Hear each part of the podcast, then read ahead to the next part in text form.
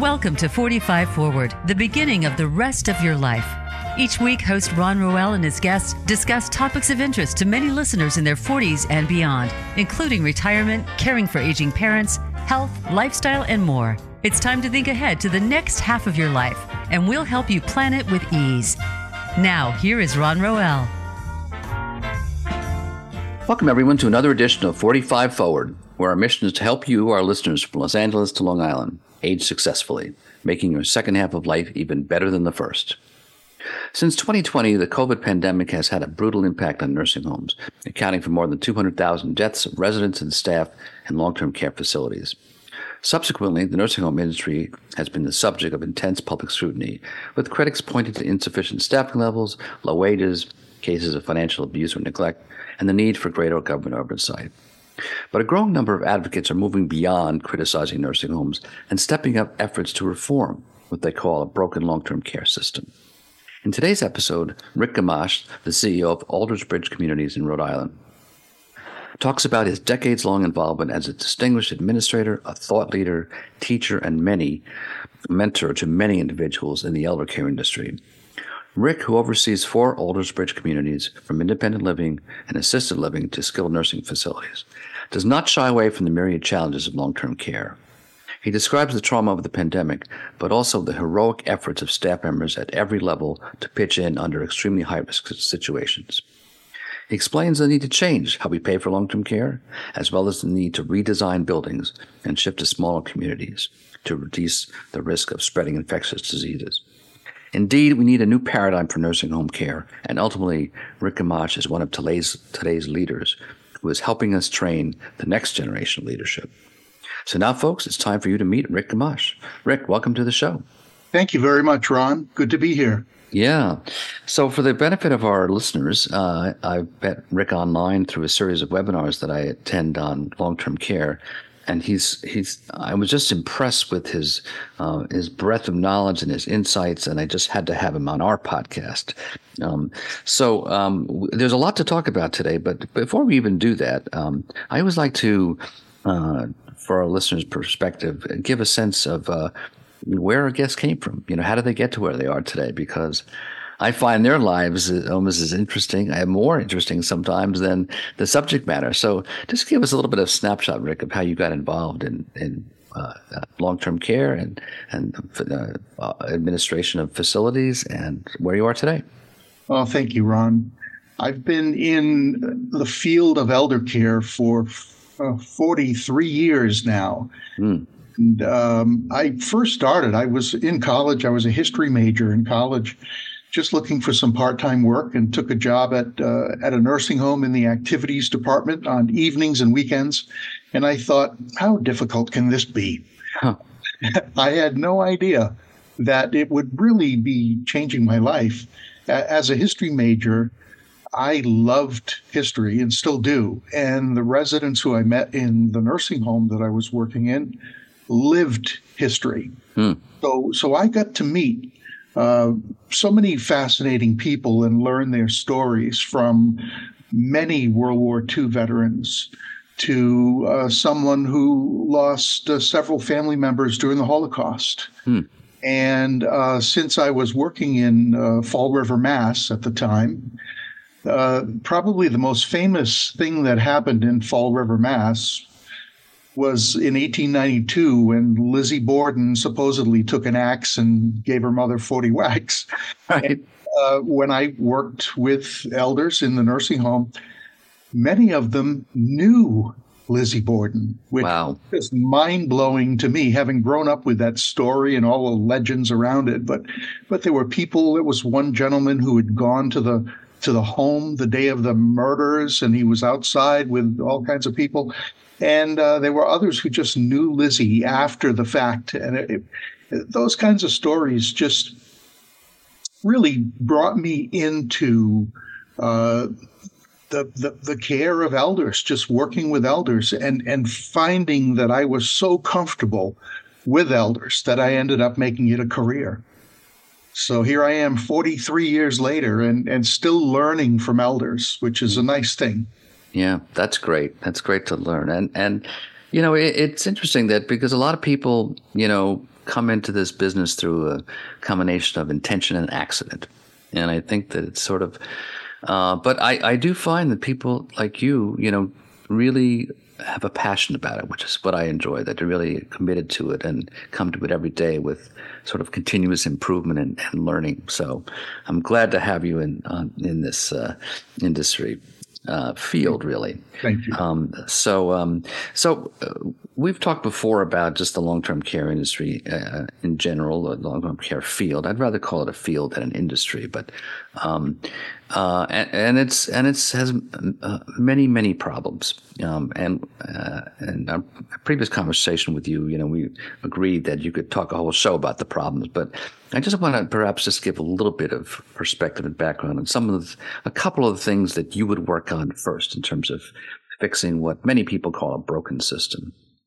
Yeah, I, I absolutely agree, Ron. It is a it is a broken system. It's been broken for many years, and I think that COVID just shined the light on the system in in a way that had never been seen before, where not only uh, do people did people like me who worked in the system know how broken it was, but the general public then got a got a glimpse of what it was what was going on and how broken it is. So I, I think really that's probably the best starting point. And I'm with you. I never call what I do an industry. It's a profession or a field. Yes. Right. Um, but but I think with with COVID, it was one of those things that changed everything for us. And um, by by that, I mean that uh, just every every system was challenged for us. We were like the rest of the world, not prepared for an epidemic. But I think what's happened is now that we're a couple of years beyond the worst of it, there's a, a, a tendency to look back and with a critical eye and say, well, it's because nursing homes fail to have good infection control practices. And uh, there, there are there are many conversations happening about how to improve infection control in nursing homes, but I'm here to tell you, Ron, that that ner- infection control is not going to improve in nursing homes unless two things are addressed. And the first is the buildings themselves. Mm-hmm. Buildings themselves were mostly built in the 1970s, 60s, and 70s. And they were built with regulations that the government adopted in the early 60s. And the designers of these buildings were actually people who were alive before World War II you know, and so many things have changed about the perspective of how much room a person needs and how much access to things like fresh air and natural light and those kinds of things, which weren't really considered. So these buildings were built like institutions. Mm-hmm. They were built like hospitals, but without the funding mechanisms that hospitals have to be able to make improvements in them. So here in Rhode Island, where I am, we have mostly shared rooms, two residents in a room. There are many other places that have a bathroom that connects between those two rooms. In other states, there are three people in a room, even four people in a room with a shared bathroom. Now, when you have three or four people on each side sharing one bathroom, you've got six, possibly eight elders sharing one bathroom this is almost the antithesis of an environment set up to control the impact of a pandemic, mm-hmm. right? Because you've got people who are frail, who whose immune systems are compromised, and they're all sharing the same quarters for bathroom. There's usually in these older buildings showers at the end of the hall. One room is the shower room. And it's almost like elders are expected to live as if they're in a college dorm right. when 85 years old. And this is one of the fundamental problems with nursing homes is that people should be entitled to their own room. If they want to share, great, wonderful. But for most people, for me, I know I'm going to want my own room if I'm ever in a nursing home or something like it. And um, And, and I think it borders on in, inhumane that we still have um, practices set up from the 1960s and that these are some of the things that need to change. So that's number one.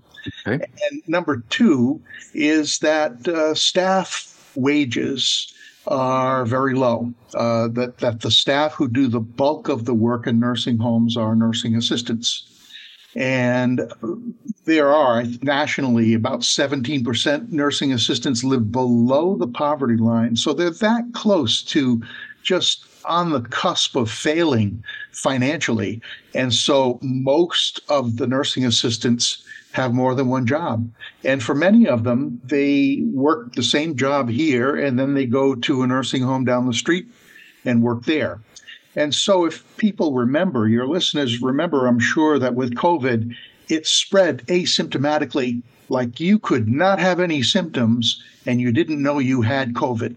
Right. So you had nursing assistants who were unknowingly going from one building to the next, not knowing anything, no symptoms at all. So when they were screened, they pass the screening, they go in and they work. But unfortunately, this is one of the ways that COVID spread. So this is the second area. I, I think those two things have to be addressed uh, in order to begin fixing this very broken system. But certainly, without addressing those two things, Ron, uh, we're not going to have any different outcome if there were another pandemic. If another pandemic hit right now, it would be the same thing, regardless of our access to uh, personal protective equipment, regardless of how how many times we wash our hands and wear the masks. I mean, we're doing that stuff. It's it's the fundamentals. The building works against infection control properties, and the fact that you have staff that uh, are are sharing this, going from building to building. Uh, this is why COVID went through nursing homes much more severely and much more quickly than it did through hospitals or assisted living or or others. Mm-hmm. Nursing homes were really ground zero for right. COVID 19. Right. Yeah, I, I, think I'm, I'm glad we got into that early just because these are really critical points. And, you know, I think that um, a lot of the um, discussion post COVID has been on enforcement. And, and yes, there was some abuse of, you know, of some of the financial um, support for institutions, but not really addressing these fundamental issues. And I think that um, you've said too, in terms of the staffing and the, and the wages, it's it's that's an issue. But in one of my previous conversations, you, you mentioned two things that are important. One is that the recognition of the, people who are involved. And just describe a little bit of what you've told me before about when this hit and the, response of people in your um, community. Yes. And and then also just the lack of recognition about the contributions these people made. Yes. So talking about the core staff in nursing homes, and certainly in the one that's part of Aldersbridge, my organization, um, these are people who are at the lower end of the pay scale, many of whom are immigrants to this country, uh, many of whom English is their second language. Uh, many of them are single parents and a difficult life, a difficult life. And I remember when our first two COVID positive patients arrived here in it was April of 2020.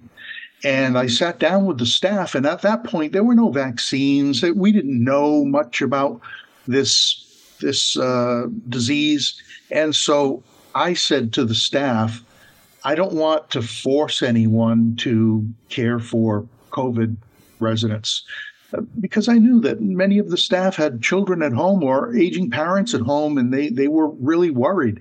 And I was concerned that people might walk out. I was hearing other places where staff just walked out once there was someone COVID positive. And so I said to the staff, Would any of you volunteer to take care of these two residents? and their hands went up. And these are nursing assistants. They don't make a lot of money. They they are just extraordinary human beings. Their hands went up and they said, "Those are our residents. We're going to take care of them. And every time I tell that little anecdote, it, it still gives me a chill because mm-hmm. it was such a warm moment. And, and so as bad as things were, and, and believe me, in my 43 years, the COVID years have been the worst, the most difficult. But I also saw uh, glimpses of the best of humanity when people who were literal strangers taking care of residents with COVID, with a deadly disease, and just being brave enough to say, "Yeah, I'm going to do that. This this is what I this is who I am. I'm going to do that." And uh, seeing that that kind of response and seeing those things over and over and over again repeated by the people who I get to work with just really restored my faith in humanity and, and, and just how I view. Uh, I, have never been prouder to do the work that uh, I'm engaged in as I have been uh, through through COVID, and it's just through witnessing the extraordinary acts of ordinary people. Yeah, I think you mentioned to me that uh, it was a poignant comment. I thought uh, about uh, it, it is true that as things went along, there was a lot of uh, recognition of hospital workers, and they would come out and and um, you know the banging of the pots, right? right? Yes, but but no one banged the pots for the people. That's right. Assistants. That's right. Yeah, there was no pot banging for nursing assistants. Right. Very often, we even saw commercials on TV, or we heard from politicians or leaders that said, uh, "We recognize our nurses and our doctors and our first responders, and yes, they deserve lots of praise." But rarely, almost never, were nursing assistants mentioned, and they're the ones who spend the most time face to face with elder residents in a nursing home here at ground zero during COVID 19. And they weren't getting the recognition. I was trying to give them as much recognition as I could, but I, I didn't feel like our society, and I don't feel that our society esteems the people who care for older adults. Right. No, absolutely. Um, I, I want to pick up on that uh, a little bit more, uh, but we're heading into a break, Rick. So, uh, folks, we are going to take a short break. Uh, but when we come back, we'll be talking much more with Rick Gamache, the CEO of Aldersbridge Communities. There's much more to come, so don't go anywhere. Follow Voice America at facebook.com forward slash voice America for juicy updates from your favorite radio shows and podcasts. Today, our 40s sit firmly in midlife. We are starting to feel our place and have many productive years ahead. But now is the best time to plan for our future life. Listen for 45 Forward with host Ron Roel. From retirement to health and technology to caring for our parents, no topic is off the table. We don't have a roadmap to our actual future, but we can start to plan more effectively. Tune into 45 Forward, Mondays at 3 p.m. Eastern Time, noon Pacific Time, on the Voice America Variety Channel. Voice America programs are now available on your favorite connected device, including Amazon, Alexa, and Google Home. Through streams with Apple Podcasts, TuneIn, and iHeartRadio, listening to your favorite show is as easy as saying the show name followed by the word podcast. Hey, Alexa, play Finding Your Frequency podcast. If that doesn't work, try adding on TuneIn or on iHeartRadio or on Apple Podcasts. The boroughs are New York City. The burbs are everywhere else. Real estate is the ultimate game of risk and reward. It's the biggest investment most people ever make. Fortunes are made over a lifetime and lost in a day. And we're not playing with monopoly money. How do you stay ahead? Who's buying? Who's selling? And why? What do they know? We want the truth. You need an edge. Boroughs and Burbs is your secret weapon to giving you the insider knowledge and strategies you need to succeed in the high stakes world of real estate. From Palm Beach to Palm Springs, Manhattan to Malibu. We press the experts to expose the pain, find the deals, and occasionally predict the future. That's Boroughs and Burbs, 3 o'clock Eastern, noon Pacific. Because everyone can make money in real estate. The Internet's number one talk station. Number one talk station. VoiceAmerica.com.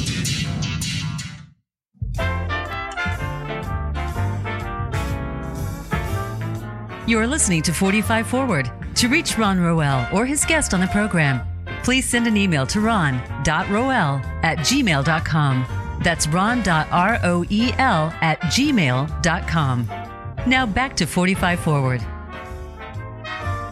Welcome back, folks. We're talking today with Rick Gamache, the CEO of Aldersbridge Communities, an innovative non for profit organization that provides senior living and long term care for older adults across Rhode Island. Uh, before we continue, I just want to mention you can find out more about Rick by going to my website, roelresources.com, and clicking on the 45 Forward tab. And you can find out much more about Aldersbridge Communities, the um, organization he uh, manages at um, www.aldersbridge.org. It's A L D E R S bridge.org. So before the break, we were talking with Rick about um, nursing assistants and really being the backbone of a lot of care for um, residents of long-term care communities and, and how they're really not recognized for their contributions. And you had mentioned in one of my previous conversations with you, Rick, what I thought was an innovative idea, which is granted that there is an issue with, with pay, with compensation, and it's hard to, to, and certainly we can raise the pay that, that these folks get but that there are other ways to treat them and to kind of recognize their service and in similar ways to first responders and veterans and um, other hospital workers. And so, what do you? Th- one of the things you mentioned to me was finding ways we could provide them benefits, you know, that are beyond strict compensation. Yes, absolutely, and, and I think my thinking evolved on that uh, in the years that uh, I would go for lunch with my dad, who was a 40 years in the Army. He mm-hmm. was a World War II vet, and he wore a cap that said retired Army World War II veteran.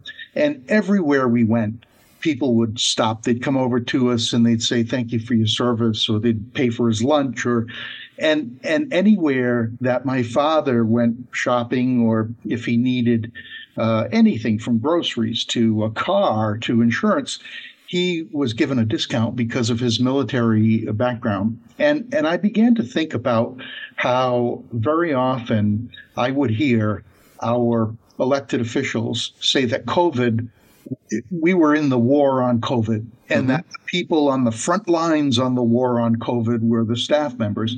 And I began to think about uh, whether in the future whether anyone would ever remember and go up to a nursing assistant someday and say, Were you in the war on COVID? Were you one of those that, you know, cared for people with this deadly disease? Uh, thank you for your service. And I thought, wow, you know, I can see with my dad how that affirmed his whole life, that he felt like he really contributed to the greater good uh, and and and it was just such an affirmation when people reached out to him. And I always, whenever I see a veteran with a cap, I always make a point to say something to him or her because I know what it meant to my dad. But to a nursing assistant, there, there are no caps that you wear that say I was a nursing assistant. There's no recognition. And, and I think part of it um, comes down to ageism and, mm-hmm. and how we don't really value older adults in our society, and we don't value the people who care for older adults. But in my mind, I wondered if we could do some things in terms of benefits for those people on the front lines in the war on COVID, similar to what veterans get. You know, could could we have uh, contracts with large corporations, Walmart, Target, or something like that, so that uh, uh, when nursing assistants are shopping, could they get discounts on things like baby formula, um, uh, baby diapers? You know, they have young children at home. Could we do things? Could we give them discounts on child daycare? What could be things that we could do that could recognize the efforts and and the impact that nursing assistants have on lives of people who are important in our society. And I think that's the the rub there is that are elders important in society only to certain people? Uh, to me, very important. And I, I continue to learn from elders the entire time that I've been in this field. But for many people, and I think our policies are simply a reflection of the values of society. Mm-hmm. And therefore, it becomes easy for our government to say, for example, there's no money for elder care this year. Uh, there's no no increase for anything, and it's because people are old. It's not that there's no money. It's just that we'd rather give the money to a different cause. You know, there's something else, some other project that that we prioritize over elder care, and so uh, elders and and the people who care for them are very often overlooked. Uh, but that needs to change.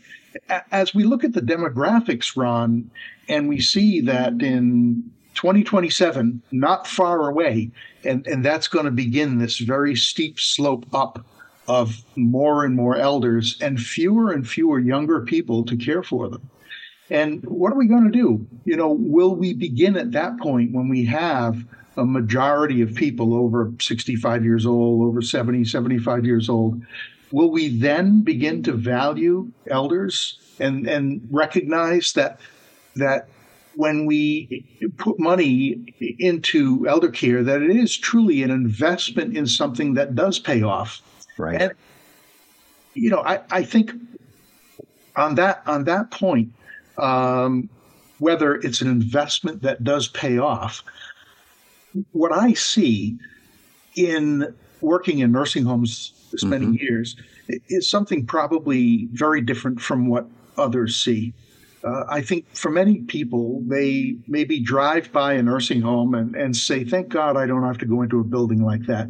And right. people have a perception. It's going to smell. People are going right. to be, uh, you know, loud and uh, behavioral issues. And and and what I see actually, I've witnessed over and over again some of the nicest, nicest, sweetest interactions on earth that mm-hmm. take place mm-hmm. at uh, in the middle of the night uh, when a nursing assistant is helping to comfort someone and, and moving their pillow to make them more comfortable or shifting their body uh, so that they're more comfortable. You you are learning at that point from that elder how to be a more gentle human being. Mm-hmm. That you know, it, it's. I think our society misses that. Our society thinks that once you stop doing something, you stop being an engineer, you stop being a teacher, stop being a nurse, then you're not contributing anymore. And they don't see the contributions of elders who are very uh, frail, very compromised um, physically, cognitively. But those people, in some ways, are the greatest teachers because they teach us to be better human beings. They teach us to be more gentle, to be kinder, to be more compassionate. And I think that the world we're living in right now, Ron, there's not a lot of gentleness and kindness and compassion out there. Right. There's a lot of anger and a lot of, you see road rage basically every day. Mm-hmm. And um, people aren't nice to each other. Yet, right. what I see in the nursing home, of all places, I see in the nursing home this this transfer of how to be kind and gentle being taught by a resident to a staff member without an exchange of words, even just mm-hmm. with touch, just gentleness. And then it's been my experience that our staff members then take that gentleness and kindness with them when they return home to their families at the end of the day. Mm. So I think the work that we do with elders is actually making the world a better place. It's it's making the work it's making the world a gentler, kinder, uh, place to be. Yeah. I totally agree, and I think that that um, it, it's going to take a while, but I, I, hopefully see it changing. Some of it is demographics, as you pointed. Demographics is destiny, since to a certain extent. So as we get older as a society, we tend to pay attention to them. But I, there, it's going to take some real introspection and real um, will to change some of the way we do some of our practices. But it's worth doing because I think you know, the one thing that that yeah I talk about a lot with people is that um, uh, when we spend money on taking care of older people, we're investing in in in in, in our society. We're not. It's not a, when we we have this image of you know okay older people they're a drain they're a cost you know um, younger people contribute older people take and that's really not as you point out the case certainly even before they get into um, nursing facilities um, where we're living longer and vital lives. But people with some support can continue living very vital lives within um, nursing homes. And, and I even now sort of, I'm not sure if it was you mentioned to me, but why we even need the, the term nursing homes. You know, because immediately the connotation is, well, these people need nurses, and many of them do. But that's not the the focus of it. The focus of it is to continue living as people in home in our in pe- places that we consider our homes. Right. So I think there's a lot to be said there. Um, and we can keep talking about this, but I, I, do want to spend some time, Rick, for our audience to, to have you talk a little bit about your um, community, Aldersbridge, and, and how, how, it's different and how it. Yes, it is a nonprofit, but but how, how does this make it different, and, and what is it that you do in your um, uh, complexes that that may be somewhat different? Oh, thank you. Yes, I could talk about Aldersbridge all day. okay. I, I, I, really do love it. In all of the years that I've spent in this uh, field, uh, this is really the best, the best job, the best organization that I've been part of. It's been really wonderful. And we, this organization was founded as the United Methodist Elder Care hmm. um, back in the early 1970s. And um, when I came here about uh, seven years ago, um, in my first month, I had a couple of interesting interactions. First, with someone who was applying for a job. And she came in and she said, Before you spend any time interviewing me, I, I just need to tell you I'm not a Methodist. and, I said, uh, That's okay. You know, I'm going to teach you the secret handshake, and no one's going to know. Uh, and then within a couple of days of that, I had a friend of mine call and say, My mother needs an assisted living. Where should I look? And I said, What about us? And he said, We're Jewish. We can't go there. You're Methodists. And, and so I went back to the board and I said, This is interesting because I just started here.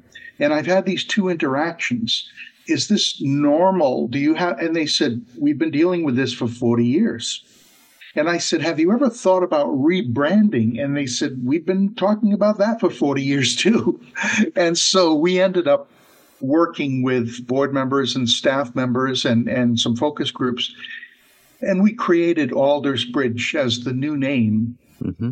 which uh, has kind of uh, a uh, nod to United uh, Methodist faith because in Aldersgate, England, is where it started. Mm-hmm. Uh, but at the same time, it can also be viewed as a more secular name, and it, it, you know, I think it's a classy name. And so Aldersbridge became the name of the organization. We have um, affordable assisted living. We're the state's largest provider of affordable assisted living, and, and we take Medicaid in assisted living, which is rare. Mm-hmm. So we have the largest number of Medicaid individuals in assisted living uh, in Rhode Island, and you know, we don't have buildings that are palaces. We don't have uh, grand pianos in the lobby or crystal chandeliers in the lobby. What we have, though, are incredible human beings that work here, and and that's what we focus on. Is how can we nurture? How can we make sure that not only are we providing the extrinsic rewards that all employers need to provide to their staff, but how can we make sure that our staff members are getting the intrinsic rewards of doing this kind of work? Because it takes a special person to do this work. And we're fortunate to have been able to recruit and retain a lot of very special people. And because we've done that, it's allowed us to branch off. So we have a nursing home, long term care, short term rehab. We have an outpatient rehab. We have the assisted livings. We have independent living. We're opening an independent living for members of the LGBTQ community, first of its kind in the state of Rhode Island. Mm-hmm. And we have a program that we call the Health Navigator. And this is an individual who works with people who live in their homes in the local community and they need access to services and supports in order to stay living in their homes in the community. And our navigator works with them to help them do that. Now, there are other models kind of like this around the country, and they're mostly uh, geriatric care managers who are paid privately. Mm-hmm. So, families with some affluence, with some wealth, are able to have someone kind of help them make all the decisions and help steer their mom or dad whichever wherever they need to go. In our case, what we're doing is focusing on people who don't have those resources, don't have the financial resources to do that. Maybe it's someone who lives in a third floor tenement building and their adult children live halfway across the country and they're worried about mom and dad and in a snowstorm or are they able to get groceries to can someone shovel their snow all of these things and we want to provide peace of mind by connecting that community resident with services and supports to mm-hmm. to allow them to stay living there and we're able to do it we've written for two years we've been able to fund it with grant funding just mm-hmm. by saying here's what we're doing. We're keeping people out of the emergency room out of nursing homes even just keeping them in their homes by doing these simple things. And we've been able to get grant money to uh, cover most of the cost of the program which has been really really helpful.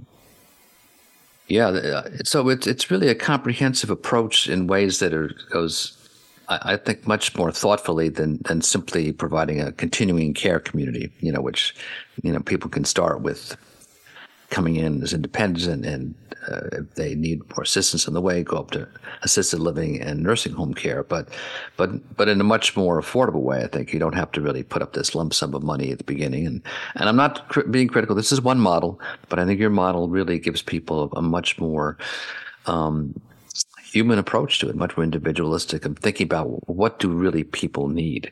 Um, so, um, one thing I wanted to talk about is the way you do things and your affordable approach um, also presents you with challenges um, in terms of uh, financial costs of, of, running an organization like this. Um, and you've mentioned to me that it's really put uh, extreme pressure on your skilled nursing facility. Um, and so I want to talk about that, about how you've addressed this issue. I think you're you're handling it in an interesting way, uh, but I don't want to interrupt your story. So I'm going to uh, go to a break right now. We have our next and last break. Uh, so folks, uh, wait, don't, go anywhere. This is a great story coming up. So um, we'll be right back after a short break, listening to Rick Gamache, the CEO of Aldersbridge Communities. Much more to come, so don't go anywhere. Voice America is on LinkedIn. Connect with us today. Psych Up Live with host Dr. Suzanne Phillips offers a psychological perspective on coping with common and current life issues. This show addresses topics as varied as marital stress, insomnia, depression, raising teens, campus violence, and building self resilience. Listen in as Dr. Phillips and her guest experts share the latest in books, findings, and information that will inform and enhance your life journey. Psych Up Live is heard every Thursday at 2 p.m. Eastern Time, 11 a.m. Pacific Time on the Voice America Variety Channel. Tune in to the Voice America Variety channel on the Voice America Talk Radio Network. Voice America Variety broadcasts a diverse array of topics, reaching a global community. Our experts come from all walks of life, and the topics they discuss are everything from current events, arts and entertainment, leadership, parenting, relationships, self improvement, career advice, and a variety of other topics. Check us out today. You're sure to find something of interest. Voice America Variety. Talk on today's hot topics. It's time to unlock some of the best kept secrets in health, wealth, and happiness. Are you ready to live your life to the fullest and hear insider tips from today's experts? Then tune in to the Forbes Factor with celebrity TV host, keynote speaker, and inspirational icon, Forbes Riley. She's a best selling author and TV fitness expert, and you know her from QVC and HSN. Now, she brings her expert advice and guests to the Voice America Variety Channel. Tune in live every Wednesday at 11 a.m. Pacific Time and 2 p.m. Eastern Time for the Forbes Factor. We guarantee it will be the best hour of your week. Stimulating talk it gets those synapses in the brain firing really fast. All the time. The number one internet talk station where your opinion counts. VoiceAmerica.com.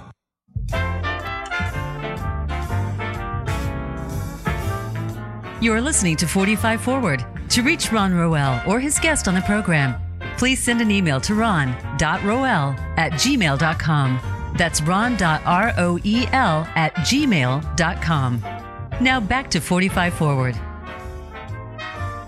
Welcome back, folks. We're talking today with Rick Gamache, the CEO of Aldersbridge Communities in Rhode Island, an innovative not for profit organization that provides senior housing and long term care to older adults across Long Island, Rhode Island. So before the break, we were talking to Rick about um, his uh, his organization, Aldersbridge and the different things it offers. Uh, one thing that I wanted to talk about a little bit more is uh, his skilled nursing facility, uh, which has been under extreme financial pressure for a number of reasons. So it's an extraordinary story about how he's handling these things, and I wanted you to hear it.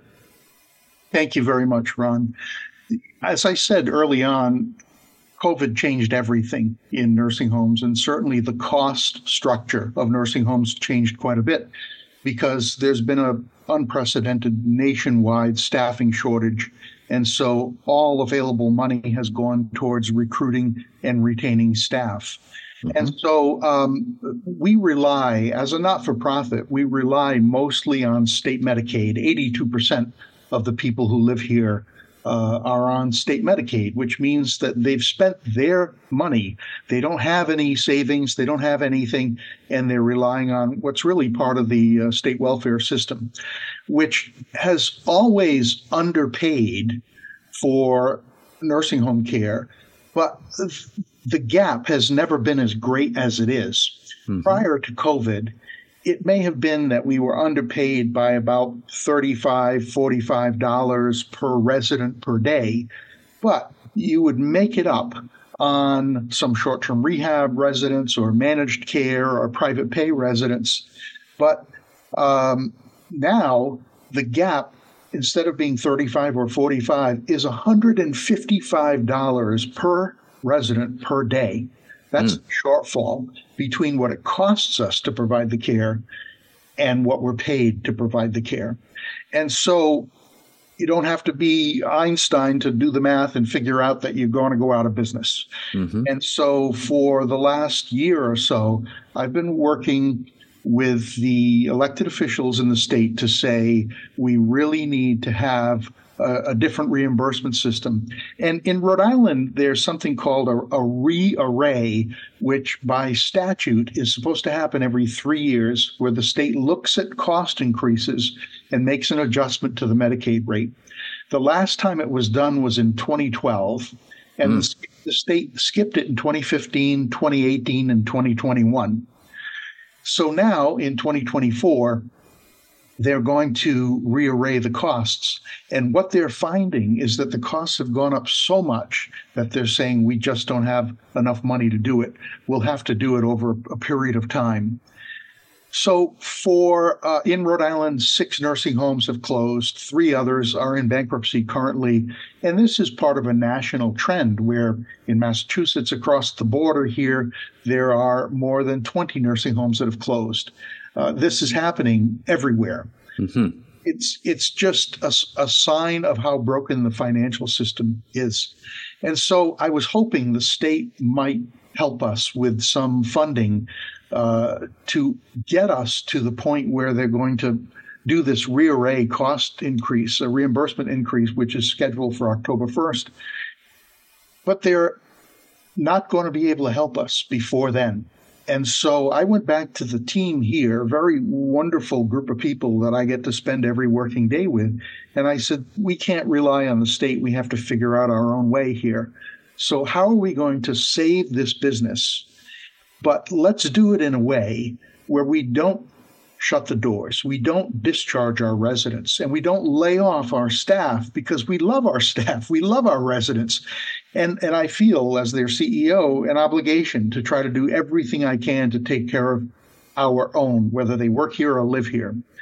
And so the team really worked on this kind of day and night for a long period of time and came up with the idea of opening a assisted living memory care program that would be for people on Medicaid.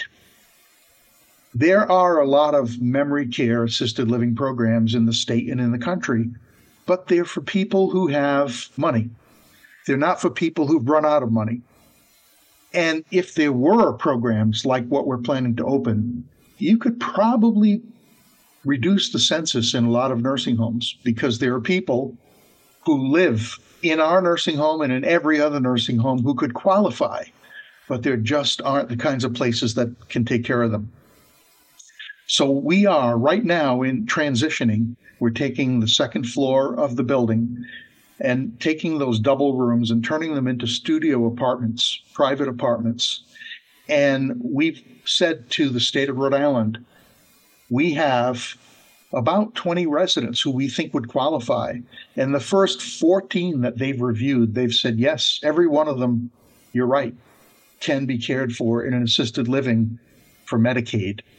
And, and so we're transitioning over one room at a time and we plan to relicense the organization as an assisted living memory care.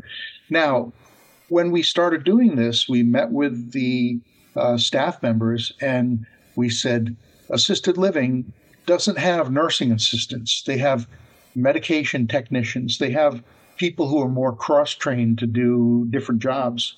And so we got a grant to pay for 17 of our nursing assistants to go back to school to become medical technicians so that they could remain with us, remain right on that floor, caring for the very same people they were caring for, but with a different skill set. So we're upskilling our staff, but keeping them.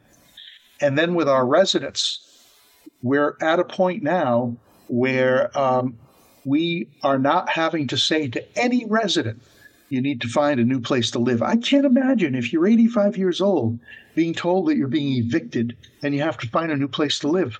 I think that's horrible. And I think mm. the fact that there are places like mine that are faced with these very difficult decisions and they're laying off good staff members and they're discharging residents and they're and they're really just breaking the hearts of residents and their family members and staff members. Uh, I, I, think that these are all signs of how badly we need to fix this system, Ron. So, so what we're doing is by attrition. By attrition, when a room opens up, because either a resident has passed away or they've gone home after a successful rehab, we go in and renovate the room, turn it into a private apartment, and we're playing kind of Rubik's cube with people, mm. if you will, where we're trying to mix and match and move people with the dementia diagnosis to this second floor. And we're condensing the nursing home program that we have. We hope that we can always afford to keep it because we have so many people in assisted living and in independent living who, from time to time, need that nursing home. And I feel an obligation to provide it for them if they need it. Right. But we just can't afford to do it. And we can't count on the state to help us at this point. We had to figure out our own way. And so this is what we came up with. Yeah. Well, you have figured out your own way. And I think it's extraordinary that uh, you're doing it without evicting the residents and without laying off staff. So, you know, um, as is the borrow your words from earlier, it's the worst of times, but the best of, for humanity. So uh, that's a terrific uh, story. Uh, so we have a few minutes left, Rick, and, I, and, with those minutes, I just wanted to talk a little bit about your sense of legacy. When you've mentioned to me that it's very important to, me, to you uh, to teach the next generation. Um, so what, we, what are you doing to do that, and what do you think they need to learn? Oh, thanks, Ron. I, I teach at Rhode Island College. I teach long term care administration. I teach long term care laws and regulations. And this semester, I'm teaching a leadership seminar to graduate students. And again, just as I learn from older adults that I get to work with and, and, and be with, I learn from students. I think one of the best ways that you can learn is to teach. And so just being able to talk about how uh, how to develop one's leadership style and how to be an authentic leader helps me to be a better leader. And I think ultimately what people need to learn is that there's no one right way mm-hmm. uh, to uh, to be a leader. That so much of it depends on who you are, what your values are, how um, what crucibles you've overcome in your lifetime. Uh, what are the things that really shaped you? And and I think that uh, as I look at the work that we're doing here, with this closing down of the second floor and, and, and transitioning it to assisted living memory care, that's a crucible for us. That, that's where we're taking a real hardship and making something good out of it. And so that's really the lesson that I'm trying to teach uh, to students is that you take these hardships in life and rather than retreat from it and say, oh, you know, this is too painful, I'm, I'm going to go in a different direction, but rather to find something good, make something good of it. And, and I think that that's how you become a good leader ultimately is that you're able to take these terrible situations and and and and make something good. It's just it's a crucible. So i i think that's uh, part of my uh, legacy. I, I, I think my values uh, i want to help people grow. And whether that's my children or whether that's people i work with who i love to see grow into leadership positions or students that i work with or I I mentor young administrators through the American College of Healthcare Administrators, mm-hmm. and uh, that's been a great program as well. So these are all the ways that I'm trying to give back at this point in uh, in my career, having done it for so long. Uh, I've you know made a lot of mistakes, and I can teach people how to avoid those. And maybe I've done uh, some things well, and I can that can rub off on people as well. Yeah.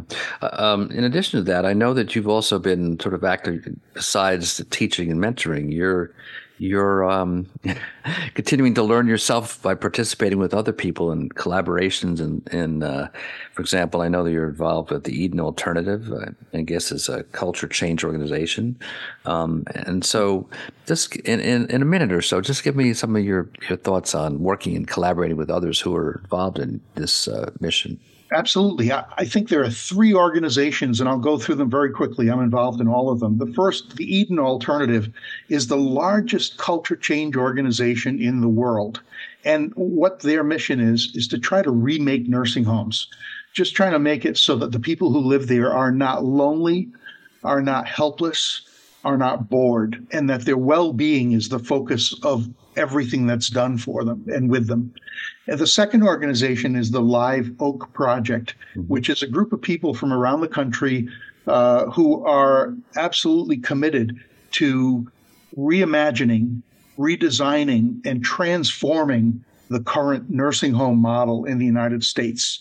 And I've been involved in that in several years, and uh, it's it's how I met uh, the Gray Panthers of New York, who are also part of that, and how, how we've been connecting with people in different states and different organizations. And the third is the Moving Forward Coalition. They're based in Washington. It's something that is run through LeadingAge uh, in, in Washington. And it's based on a 600 page report by the National Academy of Science, Engineering, and Medicine that came out a couple of years ago saying how badly the nursing home system in America is broken and what we need to do to fix it. And so the John Hartford Foundation granted some money to LeadingAge and said, we need people to work on this. And there are literally hundreds of people, stakeholders like me, involved in working on this. So there are a number of groups all committed to the same thing, recognizing that the nursing home model no longer works, it's obsolete, needs to be replaced. Tomorrow, the Gray Panthers of New York have a uh, two o'clock Eastern time um, transition Tuesday, transformation Tuesday, and they're going to talk about this uh, one of the new models that's being proposed. It's called the Einstein option, and I've had a little bit to do with that. Mm-hmm. Uh, they're not one of the architects of it, but there there are some people who worked very hard on that. But all of these movements are out there, and we're beginning to connect the dots between people, and we hope we can convince elected officials that now is the time to make these necessary changes. We have to do it now. Right. Great. Well, there's always much more to talk about with you, Rick, but we'll have to leave it there for today, and I will invite you back another time. So, folks, uh, tell your friends if they missed my conversation with Rick Gamache today, they can still listen to it as a podcast on voiceamerica.com. Uh, just search for my show, 45 Forward. You can also find it on Apple or Google Podcasts, Spotify, iHeartRadio, or go to my website, roelresources.com, and just click on the 45 Forward tab. Um, and if you have uh, questions for Rick, um, uh, what's the best way to reach you, Rick? Well, uh, you could send them to CEO at aldersbridge.org. That's Okay. probably the best way. And if anyone wants to check out our website, as you said, www.aldersbridge.org, and uh, feel free to click on the donate button there. We're not for profit. Great. And we're doing a lot of good things. Great. Okay. Well, folks, uh, thanks for joining me. Uh, if you have any questions or comments, I, I love hearing from my listeners. Uh, uh, email me at ron.roel at gmail.com. Uh, so, folks, be, be sure to join me next Monday, 12 noon Pacific time, 3 p.m. Eastern time. We'll be kicking off uh, Women's History Month with Annalisa Wolf, uh, who just published a book on the myths of success for women of color, Guide to Leadership. So, until then, folks, keep moving forward, 45 forward.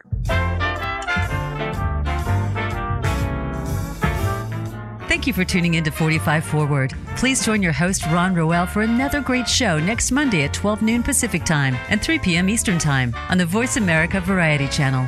We wish you a great week.